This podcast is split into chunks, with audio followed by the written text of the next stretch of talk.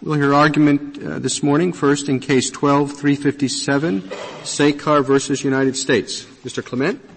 Mister Chief Justice, and may it please the Court, the crime of extortion under the Hobbs Act, like the related crimes of larceny, burglary, and embezzlement, is at bottom a property crime.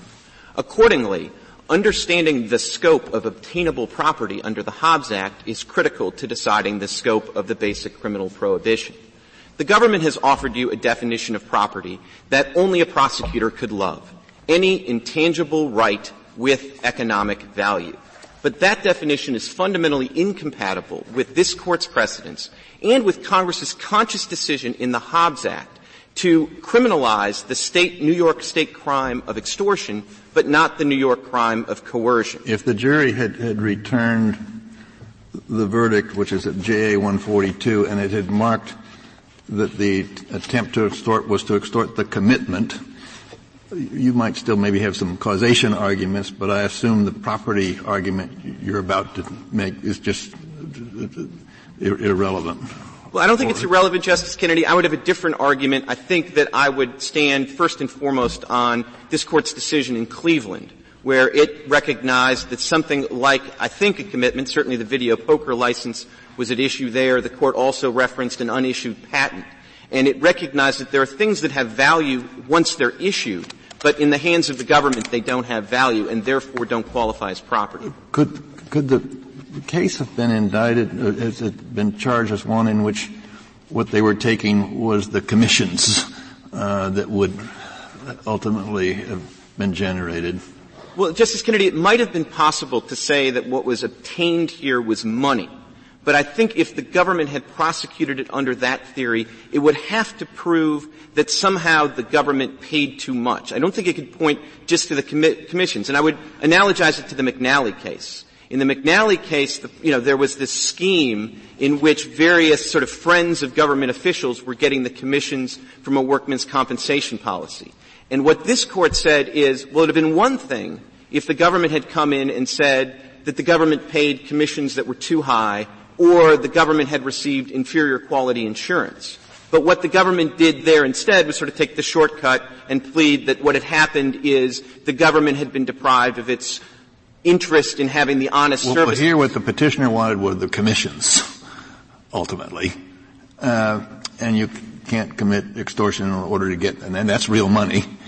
Uh, it's for the government to answer, not you, but can, do you have any idea why they didn't charge that?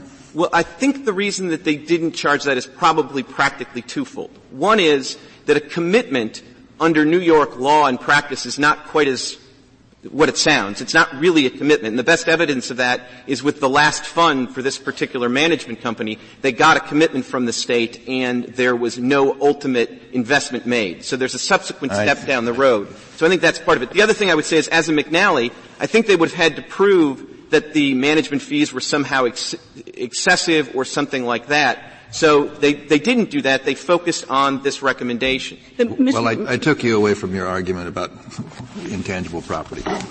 Mister Clinton, just along the same lines, what you're saying is that it still would not be extortion. Let's say um, somebody in your client's position runs an investment company. Once an investment, once the fees that come along with that investment goes to, let's say that there's a single person who gets to decide whether to make that investment and so to pay those fees, goes to that person, threatens that person with something terrible happening to him. You're saying that that does not count as extortion, that there's a reason that the government didn't charge it like that? I would say that that would, I would say a couple of things. I would say that's a harder case than the one I have before you today. I would say that I don't think that's actually extortion if what they charge is the commitment, not the money that goes, that flows from the government. And then what I would say, and, and the reason I would say that is because well, they the, want the investment with, and the fees that come with the investment. So, and that's why they're threatening the person. Right. And I would say that under McNally, in that kind of case, what the government has to prove is that if they want to make the property, the money interest that the government is paying out and the person is obtaining, they have to show that there's some sort of excessive commission or excessive sort of even, even though they wouldn't have gotten the investment and they wouldn't have gotten the fees absent the, the, the threat of force or, or violence? again, that would be my position, and I think it would follow from this Court's decisions in cases like Cleveland and McNally, because in McNally, of course, the people who were part of that fraudulent scheme, they were getting commissions from the workman comp program. And the government's theory was just interfering with the government's decision about who to give the workman, who, where to place the workman's comp policies was enough of an interference to, ha- to support a fraud conviction. And this Court said no, and one of the things it's then said is, well, it'd be different if the, if the government went in and proved that the commissions that were paid were too high or that the government somehow got inadequate uh, insurance. But if all they're doing is saying that what's going on here is sort of the interest of the government in having its employees serve them honestly and in their best interest and not in some third party's best interest, that brings you squarely into honest services. And nobody's saying that doing that's a good thing, uh, but it's it's the traditional office of the state law crime of coercion. It's, but this, and, the coercion crime, at least in, under New York uh, definition, requires force. And, and here it's a threat of exposure of an embarrassing fact. Um, so what, am I right about that, that the coercion, which is not a federal crime but is a state crime, uh, requires a threat of force to restrict another's freedom? I don't believe that's correct, Justice Ginsburg. This was charged by New York State authorities as coercion. So the very crime that Congress didn't incorporate into the Hobbs Act, the New York crime of coercion, was charged here. And it's my understanding that the New York crime of coercion, like the earlier version of coercion in the, racket- in the Anti-Racketeering Act of nineteen thirty-four, like the traditional Model Penal Code definition of coercion, it's this, the, the threat part of it is the same as extortion. So it covers a threat to a person or to property, and it's been interpreted certainly to include threats to disclose information like this. So I think the real difference between the crime of extortion and the crime of coercion, both as a general matter and under New York law, is whether or not property is obtained. And that's ultimately what's so problematic about the government's definition here, because their definition is essentially that property includes the autonomy interest of a business to operate free from coercion. What is your definition of, of uh, property? Uh, in your reply brief, you begin by saying that you're, you are not arguing that the property has to be tangible. It includes some forms of intangible property. How would you draw the line? I would say that for property to come within the terms of the Hobbs Act prohibition on obtaining property, it has to be alienable, transferable, movable. That's the critical thing. And so the distinction is not between alienable and inalienable. A patent is an inalienable, I mean, a, rather, a patent is an intangible uh, property right, but it's transferable, it's obtainable, it is sellable, and so it has the characteristics of things that I think come within the traditional definition. What about, what about uh, the mob goes to a grocer and says, you know, you're dead or something if you sell Cheerios. And the reason is because they have a monopoly. Some other grocer who's connected has the monopoly. And they threaten him. You say, now, is that violate Hobbs Act? I think what, what he did was, and he, he, he, he's not going to sell Cheerios. Right. I, I would say that that hypothetical no. that you've given me would be coercion. It would not be extortion. Now, now in fact, they're doing it to get money. And they do get money, but via the means of the other grocer. And there is nothing in the words of this act that says that the property has to be taken from the individual whom you coerce. It's easy to imagine situations where the coerced individual has a relationship, direct, special, and so forth, with the person who has the money. So what happens when, say, the mob coerces the person without the property so that he will do a thing such that the person with the property gives them the property? I think, at least as I understand your hypothetical, mm-hmm. where the relationship between the two parties is, are basically they're competitors, I would say that that's two distinct All right, relationships. Now just make it different. What they do is they get the assistant bank employee and they threaten him to do such a thing such as shout at a certain time where they know that that shouting will lead them to be able to rob the bank. I mean, you know, it's easy to think up. What I can't figure out here is, is there some requirement that the person who is coerced has to be the same person as the person who gives them the property? If the answer to that's no, then none of the government's chamber of horribles is horrible, because there's a way around them. Well, I think the answer to it is it depends. I don't think I can give you a definitive that the — now, you haven't found yes. anything on this. You'd be making it up now. Is that basic? Well, what, what I would tell you is I think the assumption of most of the cases is that the person that is the pressure of — Is the, is the, is the person who's offering up the property. This Court has made — Isn't that what the word extort means? You, no. you extort something from someone. It means you get it from him. You don't get it from some third party. I think that's basically right, Justice Scalia. What I would say, though, is I think there's an exception to the fo- – at least to the following extent, which I think would be open to the government to basically say that within an entity, if you sort of put the pressure on one agent of the corporation and you actually get the money from another agent of the same corporation, that that's probably close enough. And so in this case, if the pressure was put on a particular individual and they obtained, like, actual cash from the government, that might be a different case. But, of course, here what they received was this commitment, which I think is analogous to the video poker license in the Cleveland case. So I don't think that's — But if you think the commitment is real cash, is a real contract, real cash, real property, right, then it wouldn't matter under that, un, under what you just said, that the threat was made to the general counsel rather than to the final person who issued the money. Isn't that right? I, I don't disagree with that, Justice Kagan, but I think that's because they're all sort of agents to the same principle. And I'm not sure you get all the way to what Justice Breyer was suggesting, which you can sort of run it through comparatively. Right, but you wouldn't say, like, well, we're dealing with an organization, so it's only extortion if you threaten the person who writes the check. No, I w- You threaten a person who makes a recommendation to the person who writes the check. That's good enough. Exactly, Your Honor. But what I would also say is, you know, this is a real case and there are real jury findings, and as Justice Kennedy alluded to, there were a variety of theories of property put in front of the jury.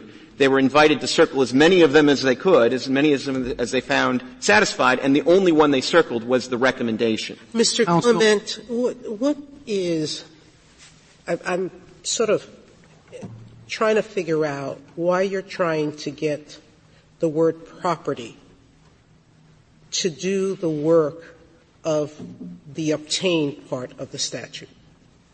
Because when you answered Justice Alito, you were using the terms of obtain to define property, which is, in my mind, a sort of strange way to do things, okay? Um, property generally means value of some sort, and you don't use any of those words in your definition. So what you're using, in my mind, and not illogically, is to say that the second part of the statute has to do some work. So it has to mean that you're taking something of value away from someone else. That makes logical sense to me, and I understand the second piece of your argument, which is um, the recommendation, not the recommendation, but his honest services were, wasn't being given to your client. It was being given to the employer. So your client obtained nothing of value for himself. He didn't get anything transferred to him. And that, that argument makes eminent sense to me. And I tease it out of your brief, but I don't know why you're trying to get our definition of property to do that work. Well, why isn't the work in the obtain part?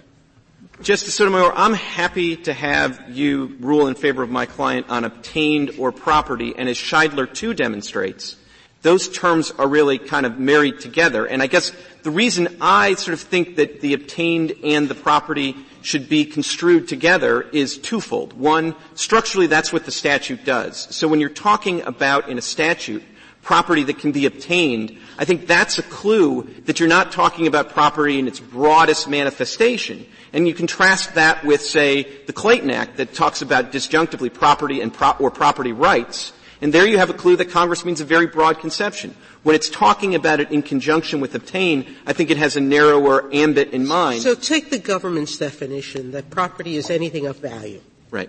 All right? Um, and, and let's assume, because it, as I said, that seems to have some sort of conceptual appeal, um, then make the argument for me. Well, then make your argument for me why this isn't an obtaining. Well, what I would say is obtaining, as this Court made clear in Scheidler two, is not some metaphysical obtaining. I mean, the argument was made to this Court that the abortion protesters obtained the autonomy interest of the business in deci- the clinics in deciding whether who to serve and when to serve and when to be open and when to be closed.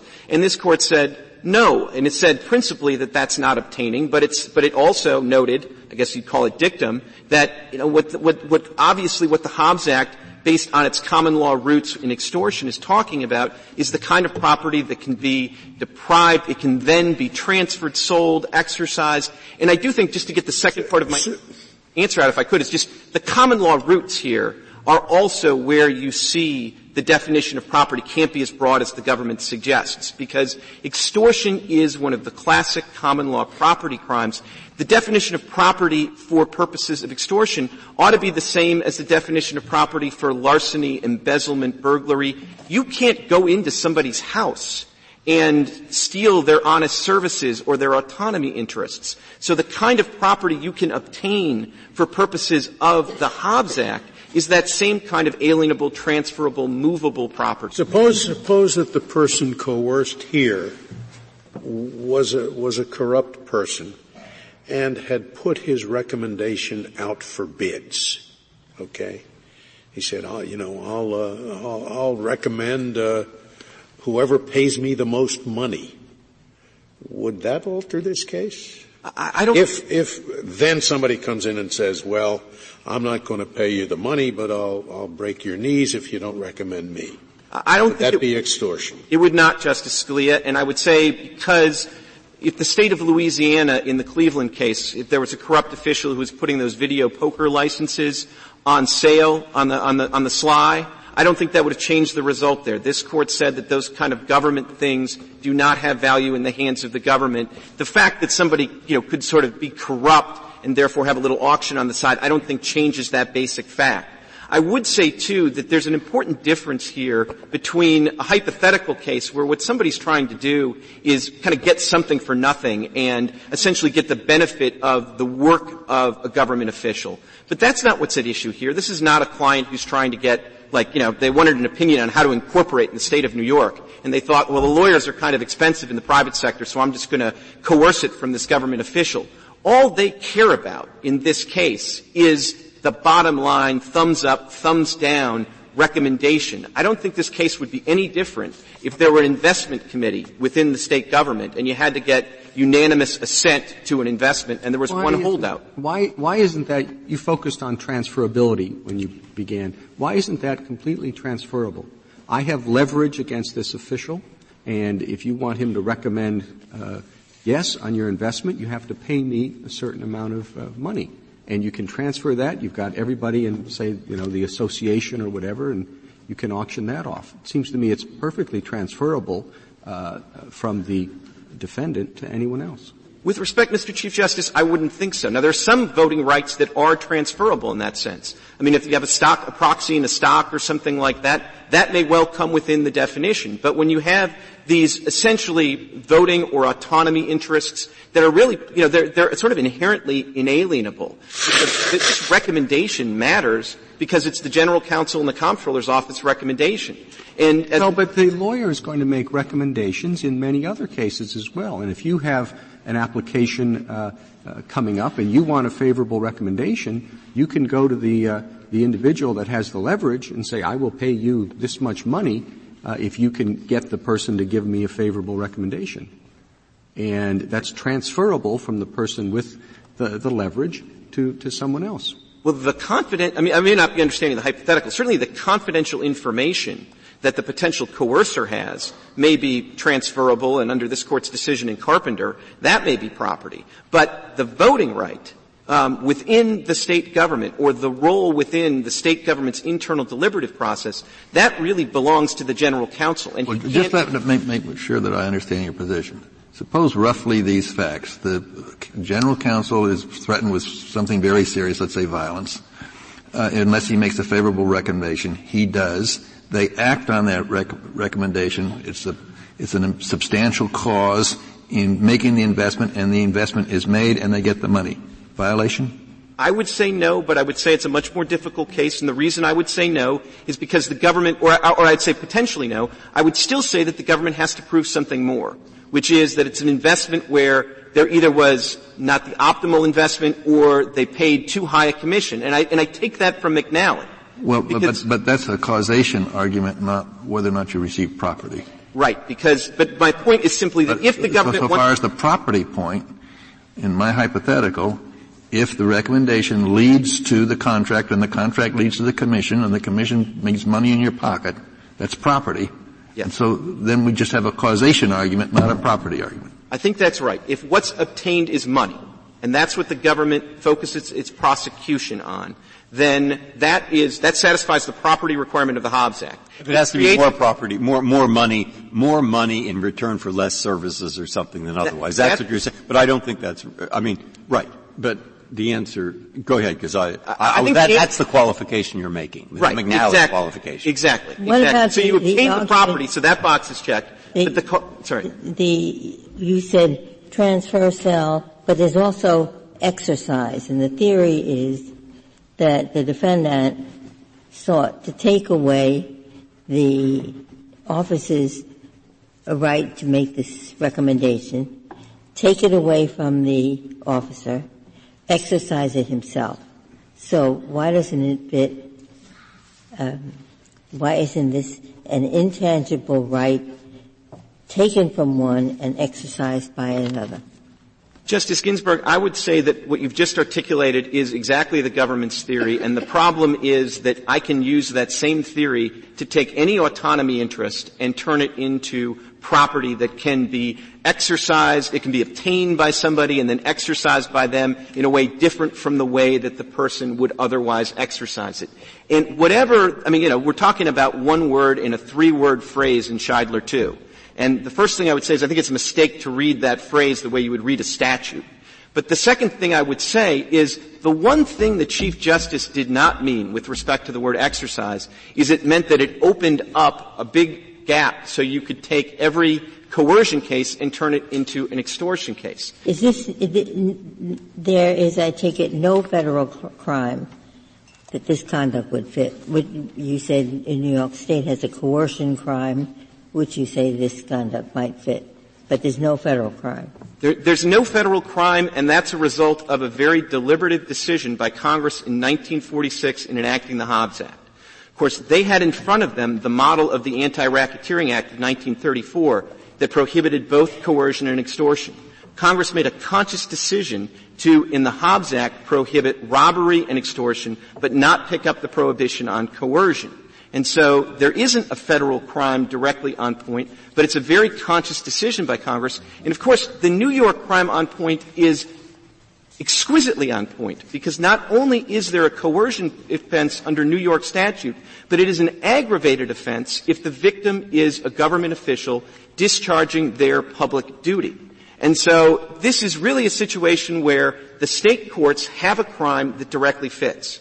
It's as, I mean, it's, it's almost amazing because it's not just any state, it's the state of New York. And Congress in passing the Hobbs Act was looking at New York law. And they looked at New York law and they said, New York has a coercion prohibition and extortion prohibition. And why did, why did New York, the, the, the, was the New York case dropped and the state officials urged the government, the federal government, to make this a federal case? Well, I'd, I'd be happy to address that. What happened is there were some pretrial rulings, and one of the pretrial rulings gave the defendant an opportunity to do some discovery on the state government to figure out whether this was really done in the discharge of public duties or maybe this was sort of a political thing that was going on. And once that state law discovery happened into the government of Albany, all of a sudden the state prosecution didn't seem like such a great idea anymore.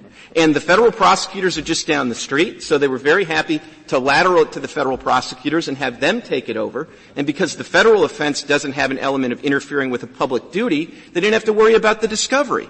And that is just a very concrete illustration of the problem of over-federalizing crime, because This we're talking, this is the opposite of the typical public corruption case where you think, well, maybe there are people in the state government who aren't going to, state prosecutors won't be willing to prosecute one of the bigs in the state government, so we need the federal government to step in.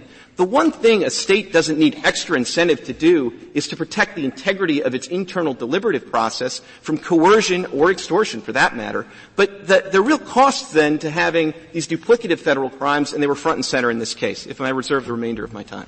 Thank you, counsel.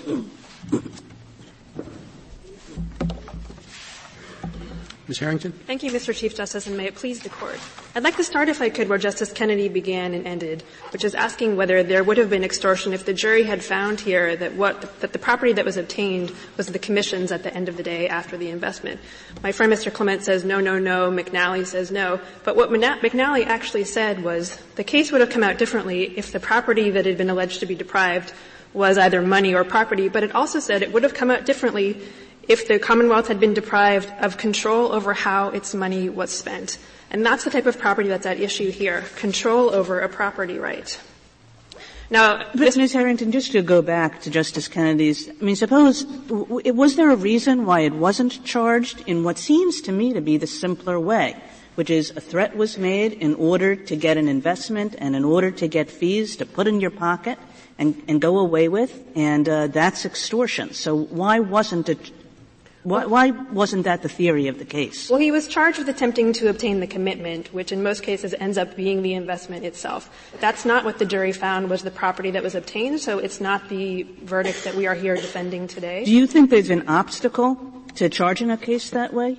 Mister Clement seems to think that there's an obstacle, that even though there's property in that case, there's some other problem with charging the case that way. No, that's what I'm saying. What he's saying is that the obstacle is you'd have to prove that the state was out more money than it would have been if it had invested in the company it wanted to invest in. What I'm saying is, no, McNally said the result would have been different if the state had been deprived of control, of the ability to control its money. And that's the property that would have been obtained in that kind of a case. Because property and control of property are, diff- are just different aspects of the same property. This Court has said repeatedly that exclusive control of property is one vital aspect of private property. And that's the, that's the type of property that was charged, that was, that was obtained in this case. Yeah, the obvious problem, which you might want to address at some point, is that, that if you take your definition that this, uh, recommendation, legal recommendation is property, uh, and the fellow said, you know, I'm going to fix you if you don't do it. If that's property, we're back to the honest services statute. Because anyone in the government and anyone in business, indeed everybody, has a job. And those jobs always require you to do things. So if every time somebody threatens a person and says, we don't want you to do the thing you're supposed to do, we want you to do the thing like this, well, then you're violating this property statute. But now that seems Uh, very far-reaching, far hard to reconcile with the abortion case, uh, abortion clinic case, et cetera. And it is easy to reconcile uh, with the honest services case. Well, I guess I'd have two points. The first is that this is not about honest services because the victim here is not the state of New York. It wasn't the citizenry of New York. That's the kind of. Well, I mean, that sounds technical. You see, the problem I'm interested in is by accepting your definition, do we suddenly throw within this statute, which speaks of property, any time there is an appropriate threat, which, as is the condition, the person doing the job differently. And that's true of whether it's a postman, a, a, a, a, you know, any public official, any private official, anybody. What I would that seems very far-reaching. So, just to add to Justice Breyer's question, it's, it's, suppose the secretary ty- is, is, the stenographer is charged with typing the letter, I do not recommend, and they bribe her, and she says, I recommend. She has a, an interest in her integrity to uh, give an honest transcription under your view, and this is what Justice Breyer is getting at, I think, that, that, that secretary has property that you're taking. That's very far-reaching. Well, I want to separate again the question of what is property and when property is obtained. Under the Hobbs Act, the Hobbs Act absorbed the New York State extortion law, and in that, in the, in the cases construing that law, they had construed the word property to include the running of a business, the engagement of a person in their occupation, and the doing of a job. People have property interest in doing those things because those are the source of economic wealth for those people. They generate a stream of revenue for people to live their lives on. Now, it's a different question. Not every time you interfere with someone's doing of their job are you obtaining that property.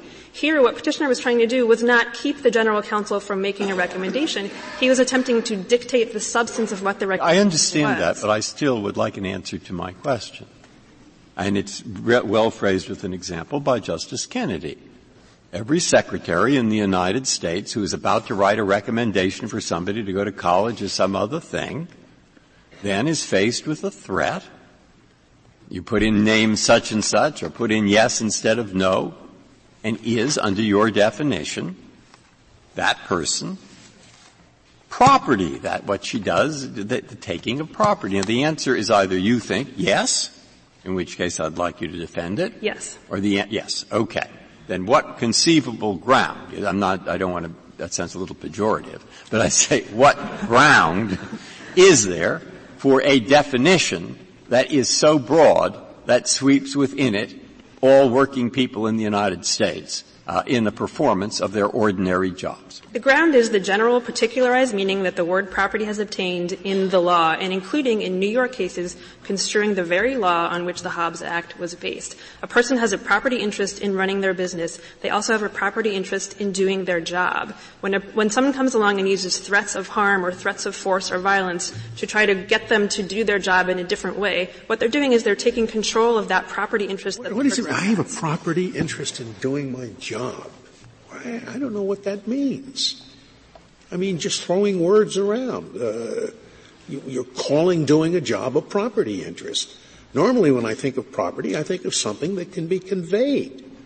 Can I convey the, the doing of my job to somebody else? Well, you can convey your labor to your employer in that sense. When you enter an employment contract, you're selling your labor to your employer. And the, the extent of your right to the, do that job is then defined by the parameters of your job. Yeah, I'm not talking about my labor. We're talking about my doing the job that the employer has assigned to me. But that is not, your labor. Not, not my labor in the abstract. Nobody is taking my labor away from me. But in this case, what Petitioner was trying to take was the fruits of the General Counsel, Counsel's labor. His job was to give his recommendation to his client about what was in keeping with the can, client's can, can you cite one, one, one extortion case at common law?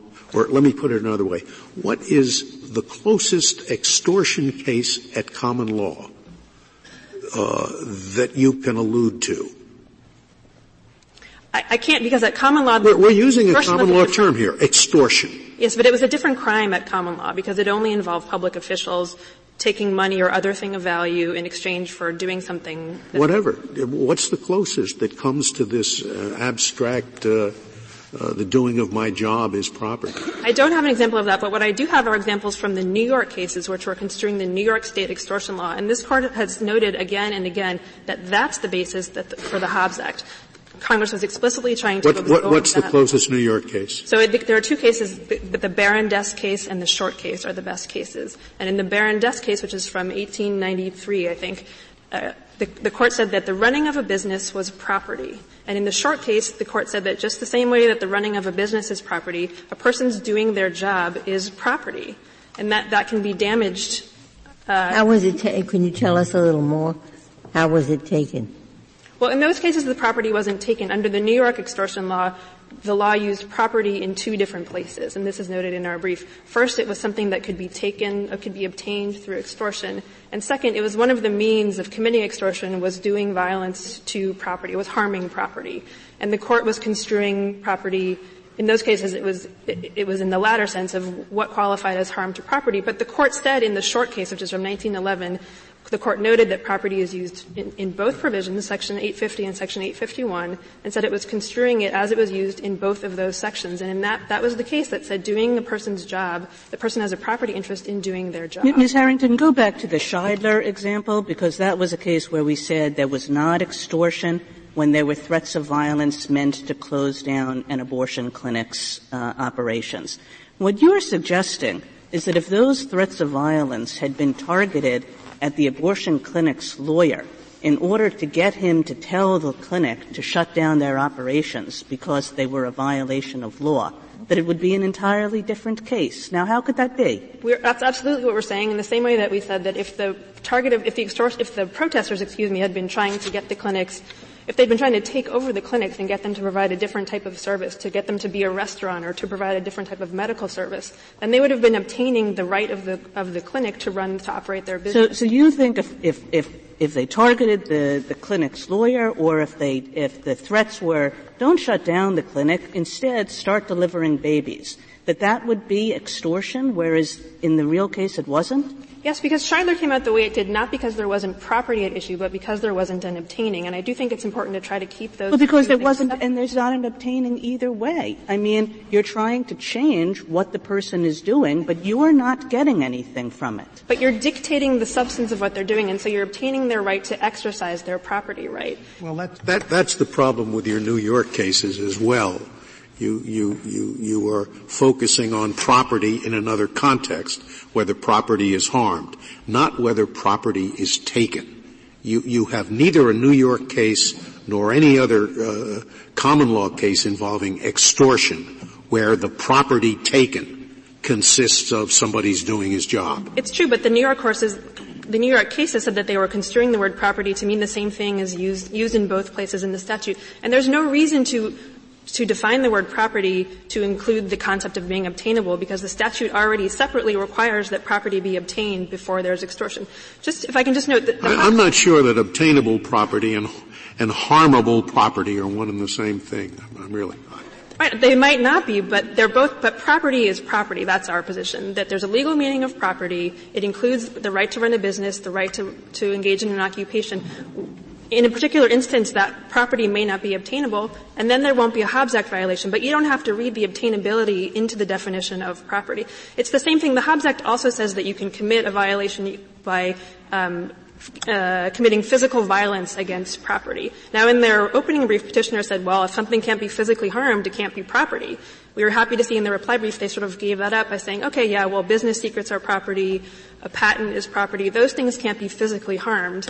But there's no reason to read property to mean different things. If something can't be physically harmed, it won't be the basis for liability under that provision of the Hobbs Act. You're, you're contradicting what you yourself said a little bit before, which is that property means the same thing for both provisions. No, that's exactly what I'm saying. For both the obtaining and the harming. That's exactly. But it doesn't mean the same thing for the harming, because there's some property that can't be harmed. Right, but that doesn't mean that property means something different. It just means if it's property that can't be harmed, then it, it won't be a basis for liability under that provision. I'm just saying you don't want to give a different definition to the same word used different times in the same statute when the concept is, is where the work is carried by other words in the statute.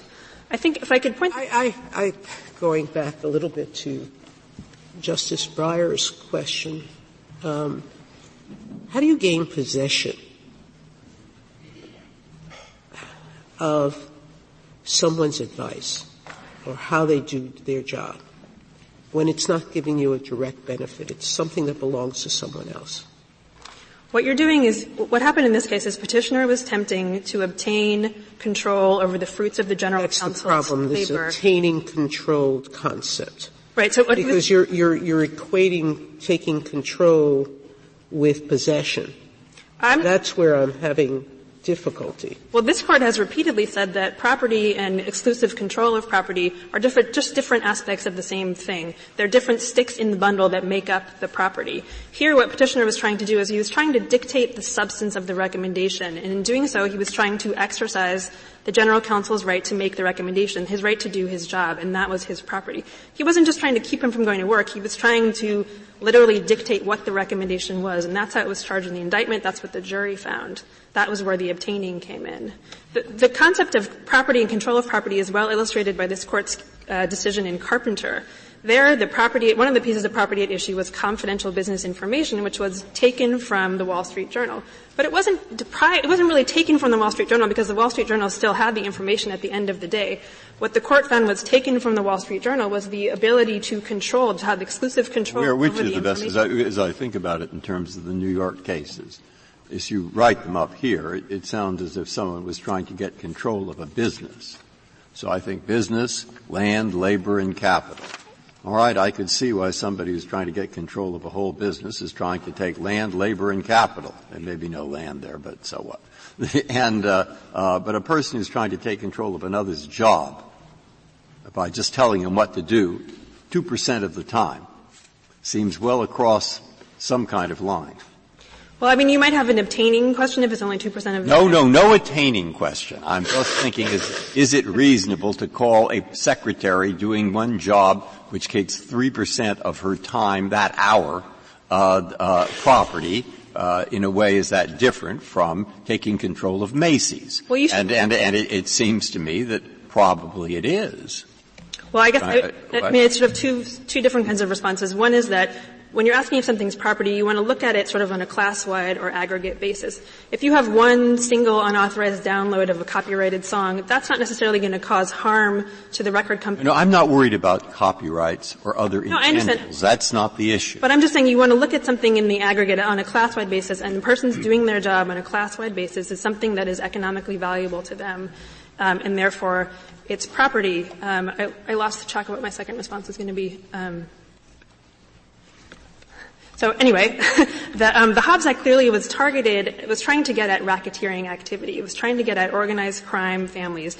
And Congress knew that one of the, the main means that organized crime families used was taking control of businesses. Now, those cases might seem easier because taking control of a brick-and-mortar business may seem more obviously like property than taking control of a person's occupation or their job.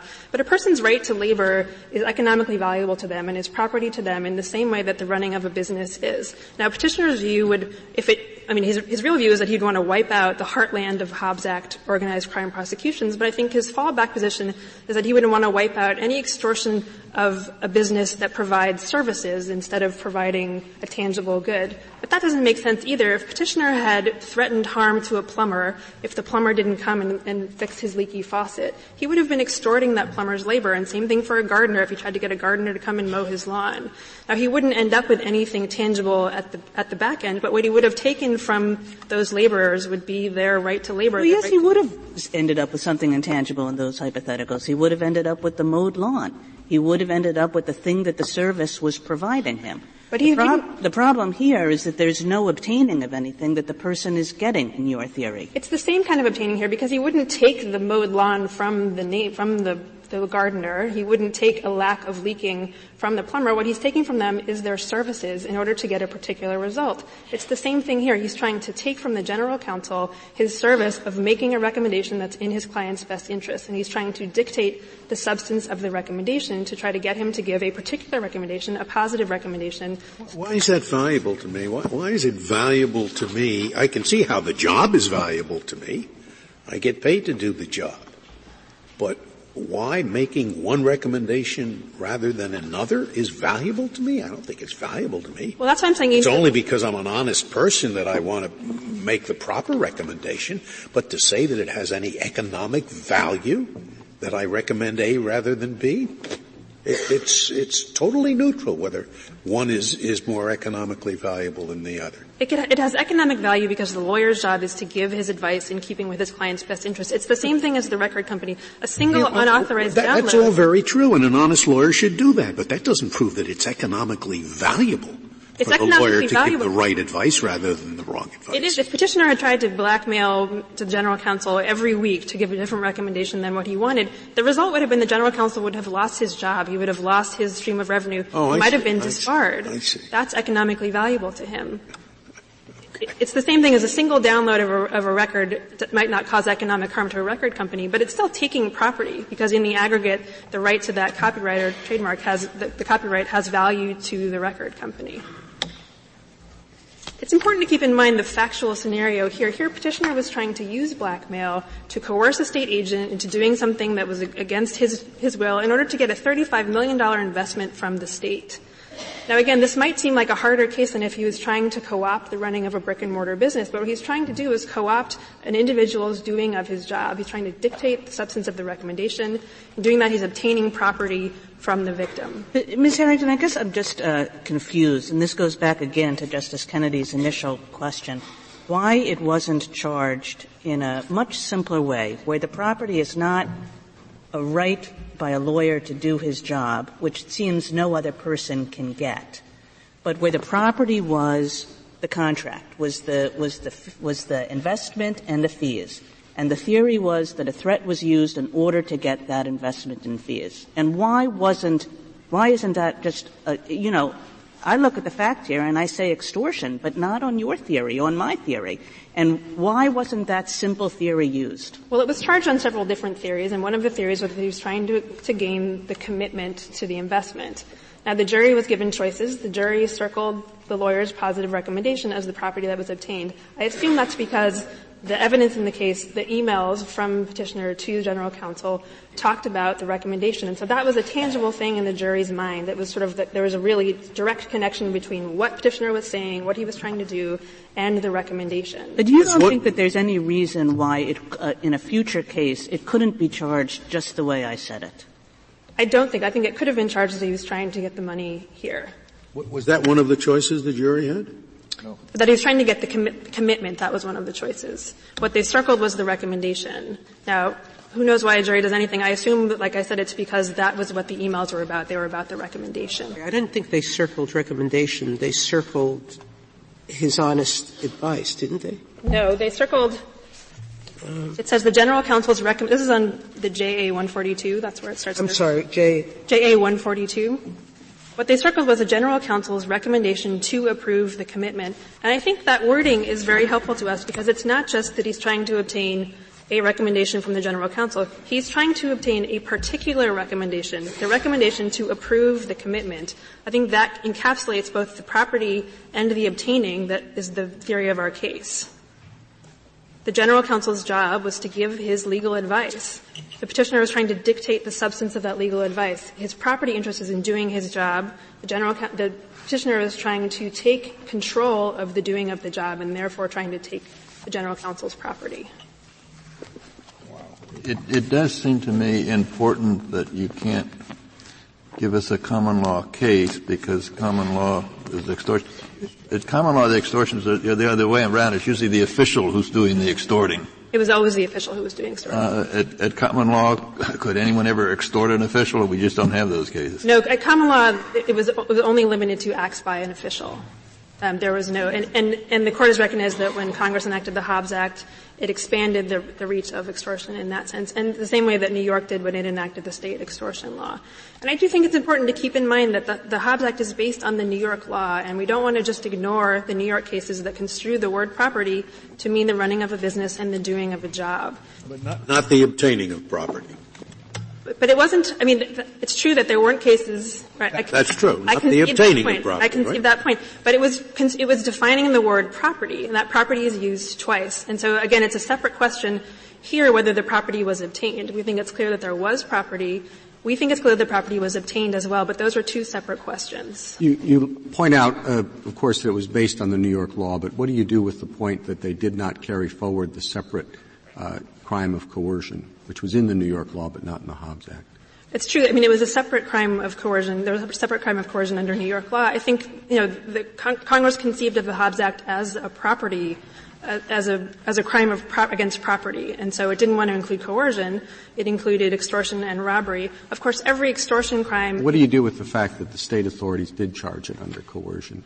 In this case, well, I think it's important to note, and petitioner doesn't mention this, that the attempted extortion charge he was initially charged with was a misdemeanor, and the attempted coercion charge he ultimately ended up being charged with in state law was a felony. So I think that explains what was going on there. And it's a good example, it's a good illustration of why it's hard to judge ex post what happened, um, you know, what was motivating different charging decisions. What do you think would be covered by coercion that wouldn't be covered by the government's uh extortion theory here? Give me an example of, of coercion. So anything that doesn't involve property. So if you're trying to coerce well, someone, for example, so trying to coerce someone to marry someone, someone they don't want. I think in the Scheidler why, case. Why, why isn't that property? Why, you know, my, my choice of marrying whom I want, why isn't that as much property as, as my ability to, to perform my job the way I want? Because it's, I think it's more properly viewed as a liberty interest. It's not a source of economic value in the sort of traditional sense. I, I think if you take the Scheidler. A lot of people marry for money. It's true. I walked into that one. I think, so let's take the Scheidler case for as an example.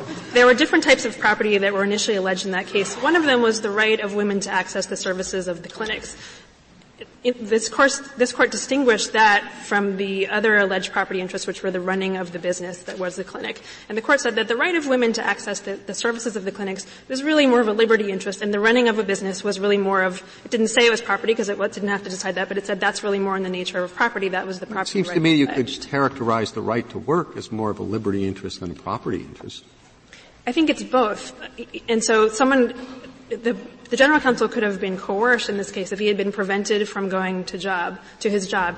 But here what petitioner was trying to do again was to, was to take the substance of the job. He was trying to take the fruits of the labor of the general counsel by trying to dictate the substance of the recommendation. So you draw a distinction between extorting someone not to go to work and extorting him how to do his job once he's at work. Not on the basis of property, but on the, on the basis of obtaining. The former is there's no obtaining, and the latter there's obtaining, because what you're doing is you're exercising the person's right to do their job. And the court has said again and again that exclusive control of property is an essential element of all personal property, of all private property. Why, why just out of, as long as we're idly speculating, uh, didn't you use eighteen U S C eight seventy-five? Whoever was intent to extort from any person, a, uh, you know, anything of value. Well, we did use it, and he was, he, I think there are five um, convictions under eight seventy-five. What happened is in, th- in this case we conceded that Section eight seventy-five uses the word extort. We conceded in the Court of Appeals that extort has the same meaning as extortion under the Hobbs Act. And so if there wasn't extortion under the Hobbs Act, there you don't have, be, you don't have property in absolutely. There. You have a thing of value. That's, is there some, you, I mean, it just seems obvious you'd be in a much stronger position when you say that the recommendation not to buy or to buy a particular service from somebody is a thing of value. That's true. In this case, again, we have treated them as the same, but I think you would want to reserve for another case the question whether Section eight seventy-five... Have they in the court been treated that thing of value means property? I think thing of value is a broader term than property.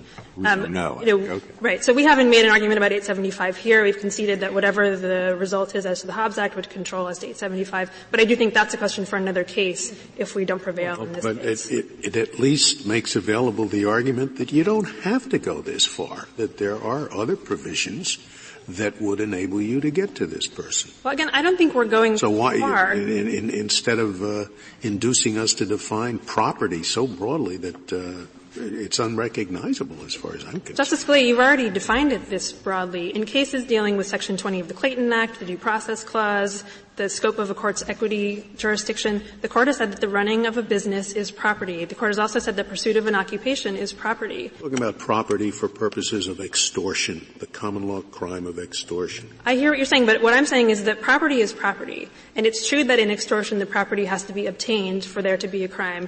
That work is done by the word obtain. I don't think obtain. Property is property. I think property can, can have a different meaning uh, w- with regard to various uh, provisions of the law. And, and the provision of the law defining extortion brings with it a whole baggage of, of, of common law cases. And that may well be different from the word property used in some other federal statute that does not invoke the common law of extortion. But this federal crime of extortion brings with, brings with it the baggage of the New York State extortion law. And the New York cases said in that law, the word property includes the running of a business and doing a job. It's true that that wasn't the property being extorted in those cases, but it, that's what they said property means. And if you're worried that those things can't be obtained, you don't need to worry. You don't need to have a special definition of property to take care of that because the Hobbs Act already requires that property be obtained before there's extortion. So there's no need to have a redundancy built in for that. Again, I can understand how the, how the main Hobbs Act sort of heartland cases, which involve the co-opting of a brick-and-mortar business, seem like easier cases, and you might want to draw a line between the running of a business and the doing of labor. But a person has an, has a property interest in doing their job the same way that they have a property interest in running a business. The fact that they work for someone else shouldn't mean that they have less of an interest in doing their job than if they run their own business. Doing a job is a source of economic value to a person, and the court should construe it as property, and the, the right to exercise control over doing their job is also property. If the court has no questions. Thank you, counsel. Uh, Mister Clement, five minutes. Thank you, Mister Chief Justice. A couple of points in rebuttal. Miz Harrington started by pointing to the language in McNally, and she is absolutely correct that At the same time that McNally got rid of the honest services prosecution that was brought there, they reserved two possible prosecutions. One would be the obtaining of money where there was a difference in what the government paid for and what the government got.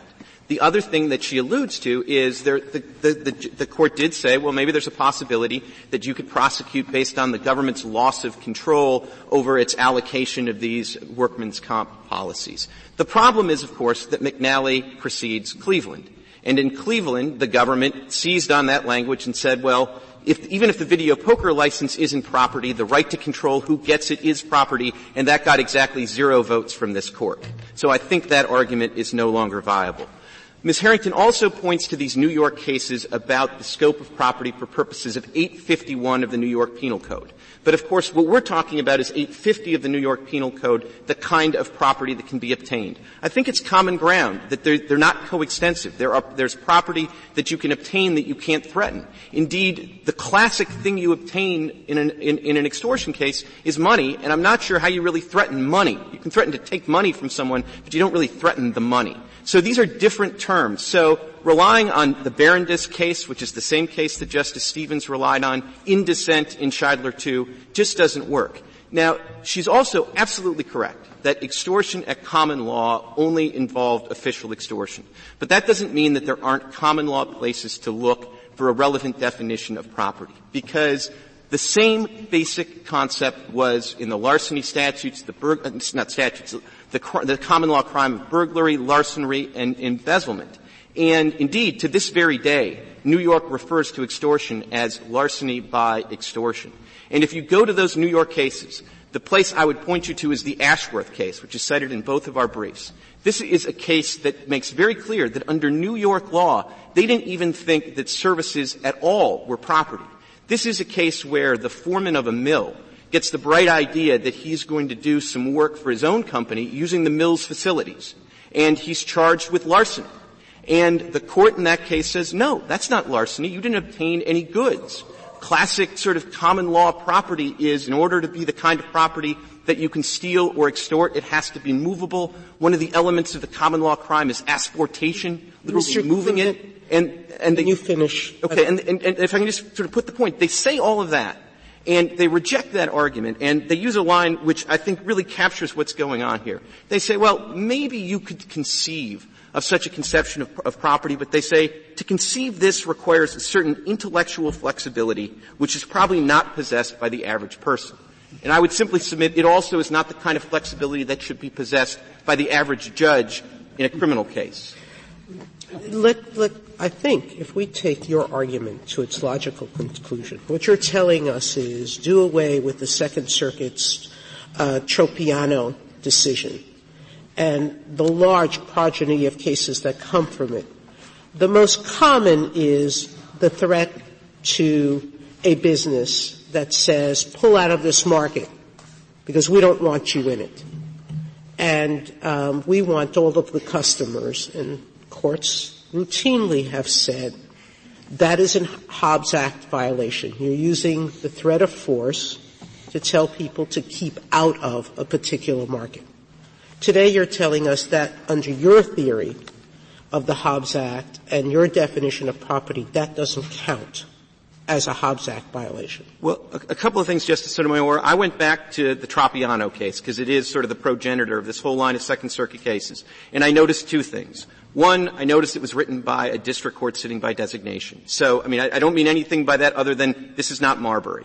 Second, I would say that the second thing I noticed is Oh, that I think when I sat as a district court judge, I would have been insulted by that. well, I, I, it's a good thing you're no longer sitting in that capacity, Your Honor. It's really I certainly mean you no offense. Um, you could write Marbury here. So the, the, the difference is, Your Honor, the, the, that, that could have also been, I think, actually prosecuted as a property crime.